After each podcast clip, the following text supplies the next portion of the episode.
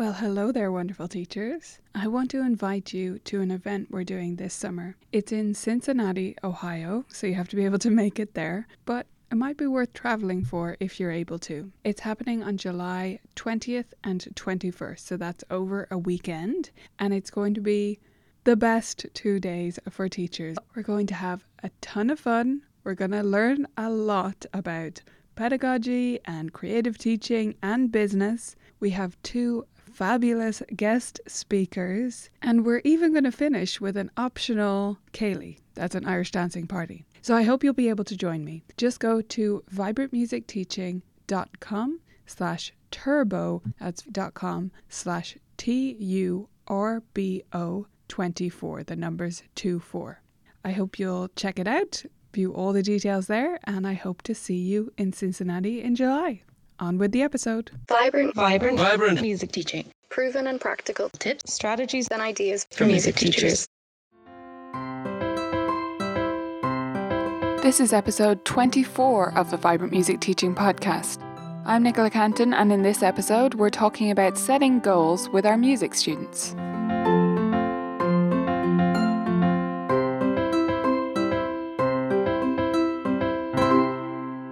Hey, teachers, and welcome back to the Vibrant Music Teaching Podcast.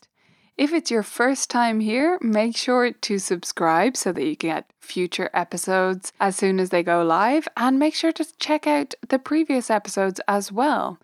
This is episode 24, so there's plenty of other episodes for you to dive into and enjoy. Especially as we head towards Christmas, maybe you'll have a bit of time off. Maybe you'll have a lot of cleaning and cooking to do, and you can listen to a podcast in the background. Okay, guys, I want to let you in on a little bit of a secret before we get started with this goal setting topic. We're all friends here, right? And I don't normally talk about this a lot. I'm not someone who's big on this, but today is actually my birthday. So, not that it's some big secret, but I don't generally broadcast my birthday. I'm not someone who makes a huge deal out of it. It feels like a little bit too much attention for me generally.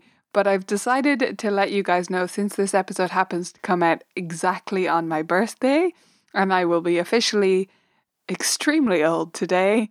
So I thought I'd ask you for a little bit of a birthday present if that's all right. I would love it if you would hop over to iTunes or wherever you're listening to this podcast and leave a review. Could you do that for me? That would be a magnificent birthday present, and I would truly, really appreciate it. Okay, so we're talking about goals today. And goals are super important to set with our piano students or music students for so many reasons.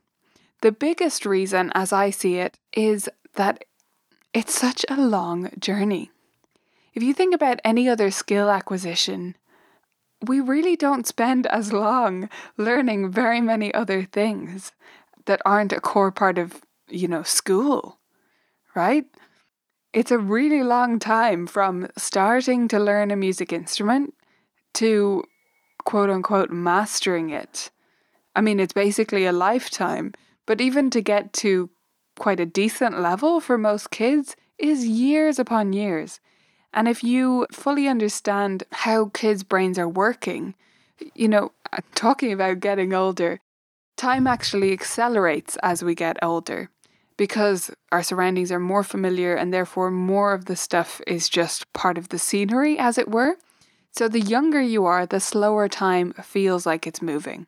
So for a child, Three years is an enormous investment just to get up to maybe early intermediate level of music.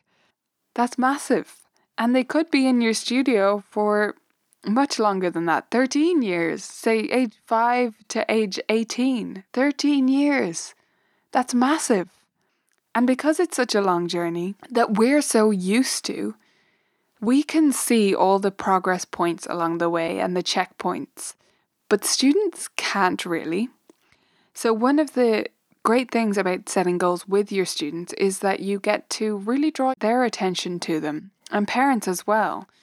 And that allows you for these checkpoints and course correction if it's not actually aligned with what their goals are. What you're doing might be heading in the wrong direction because there are so many different musical paths to take. So it's really important to do this periodically and regularly so that students are staying on the right track towards the thing, the place where they actually want to be. So I think it's important to set two kinds of goals. I mean, multiple kinds, but two big kinds. The goals we set with students and the goals we set without students.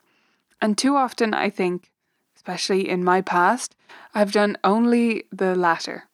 I've only set goals without my students. I had goals for them, but they didn't know what they were and they didn't certainly didn't have any input on them. But I think it's important to set goals in both ways. So, first of all, with students, how do we set goals with students? Well, I have several sheets on my blog, uh, which is colourfulkeys.ie. If you search there for goal setting, you'll come up with them. But you can also just visit the show notes for this episode. That's the simplest thing to do. So, go to episode 22. So, this is vibrantmusicteaching.com slash 2222. And there I'll leave links to some of those goal setting sheets that you can use. You can literally just download them for free use them with your students. Super handy.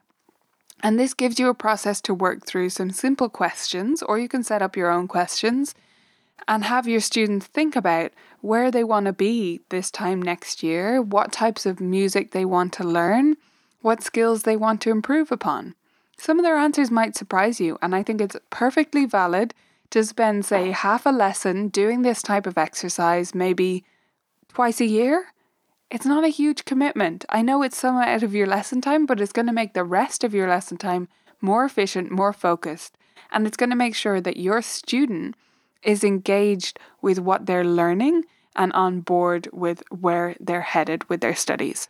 So I hope you'll take the time to do that with your student if you haven't already.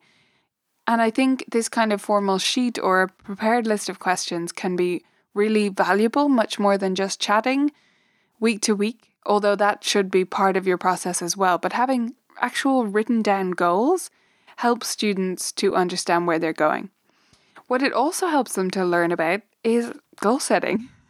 So, this is actually a skill that I believe is a very valuable one that they can learn from music lessons. How do we set goals that are achievable? How do we predict the future in terms of where we're going to get to in a certain amount of time? And make that, you know, move us forward and motivate us to continue towards those goals. And what do we do when we can't reach them?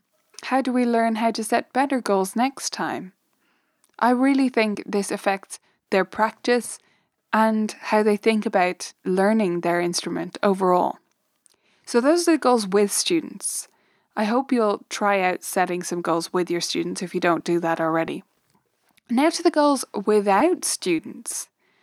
So I still believe that it's important for us to set our own goals for students as well, and to do this a little bit more frequently and at different times than we set goals with students. These will be quite different because you have very clearly in your mind what the long term trajectory of your students' studies look like. And if you're a brand new teacher listening to this show, you're probably thinking, uh, no, Nicola, I don't. I absolutely do not have a long term trajectory. I have no idea where to expect them to be in a year or three years. But I actually think that makes this even more important for you because if you set goals as you work with new students, as you're a new teacher, you start to learn how far people are getting. You learn much faster than if you just go with the flow. And it'll help you to see where the gaps are in your knowledge, which things you need to learn to teach better, and also just adjust your expectations. So I think it's super important whether you're an older teacher, a more experienced teacher rather, or a newer teacher to set these goals for your students periodically. I do this in a Google Doc, which I share with piano parents. So I set up a Google Doc at the start of each year, and in it I put three primary goals and three secondary goals for each semester. So I do new goals at the start of each semester three primary, three secondary. All I mean by that is primary are my core goals. This is what I absolutely want to improve upon. Secondary either support the primary goals or they just are less of a priority. It really could be either. So, for example, a primary goal might be to develop an understanding of key. And then the secondary goal might be to learn the scales up to two flats and two sharps or whatever. That's not actually the, the order I teach scales in, but you get the idea. That's supporting one of the primary goals, but it's not the reason that I'm doing it, right? I'm not doing it just so that they learn scales. So the primary goal are really about the musical objective and what I want to develop with my students, the actual skills. And then the secondary goals support those, or they're just secondary, they're just not quite as important. So I set those at the start of a new semester. And I then share the doc with the parents, as I said. And this is also the doc where I put information about their student and how they're going, their child rather, and how they're going. So I put just the date and then where they've gotten up to. And it helps me to have those goals at the top of the doc so that I can quickly reference okay, are we on track to achieve that or not? And comment on that towards the parent, but it also helps me. So it kind of does a double duty there and that helps me save time, obviously, than if I was making my own notes. I think it's useful as a way to keep parents updated. And if I word it in the right way, it can do both jobs equally well. So it has the goals at the top. Then I have links for the parents in this doc as well, so they have everything in one place. And then just casual updates. So these are like the updates that I do are just bullet points I don't write formal language. It's not some lengthy report. It's just bullet points. It just says the date, and they're about every 10 weeks. So it'll say the date and then how they're going, and specifically in reference to some of those goals or anything else that's come up with them. So, going through this goal setting process is extremely valuable for you as a teacher. It helps keep parents in the loop and it helps you to learn as a teacher, it helps you to learn your process and make sure that you are aligned to what the student wanted to learn. If a student came to you, especially an older student, wanting to learn the Beatles, and you're setting goals for them that have absolutely nothing to do with that and actually are designed around preparing a student for Baroque repertoire, that is useless to that student. They never want to learn Bach. It depends on the age of the student and how specific they are about their goals but you need to make sure that everything is aligned. And having it down on paper or on screen, as it were, really makes a huge difference in how focused you are on keeping everything aligned with your goals and your students' goals and how things are trucking along. It also helps with the lesson planning and the games and the more nitty gritty week to week stuff. If you keep checking in with those goals, you're able to lesson plan more easily, more effectively, and build lesson plans around specific objectives that include things like games, things like improvisation activities, so that they are actually directed towards something. They're not just brain breaks. And I strongly believe that games are not brain breaks, neither is creativity, improvisation, composing. They're not just motivational or fun. They're not just a way to spend time off the piano bench. They are those things, but they're so much more than that, and they can really do a job if you have specific goals and you know where you're going at every step of the way.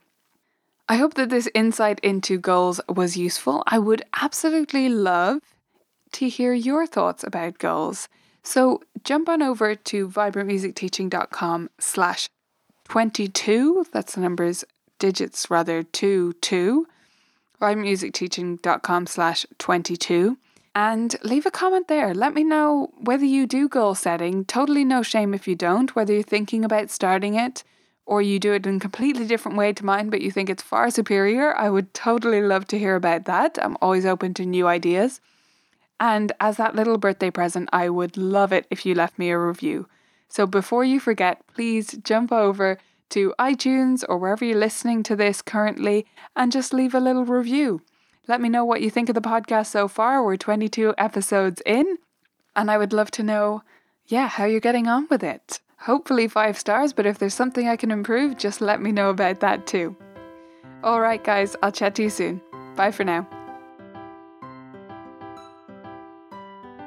If you enjoyed this podcast and my approach to lesson planning, goal setting, and integrating games and creativity into specific measurable goals and working towards musical skill acquisition, then you have to become a Vibrant Music Teaching member if you're not already.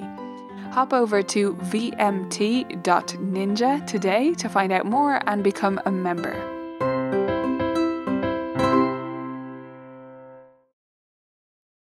Thanks for listening to this episode of the Vibrant Music Teaching Podcast. I hope you loved it, and I wanted to pop on here one more time to remind you about our event. It's happening in Cincinnati this July, and you can get all the details at vibrantmusicteaching.com slash turbo. See you there.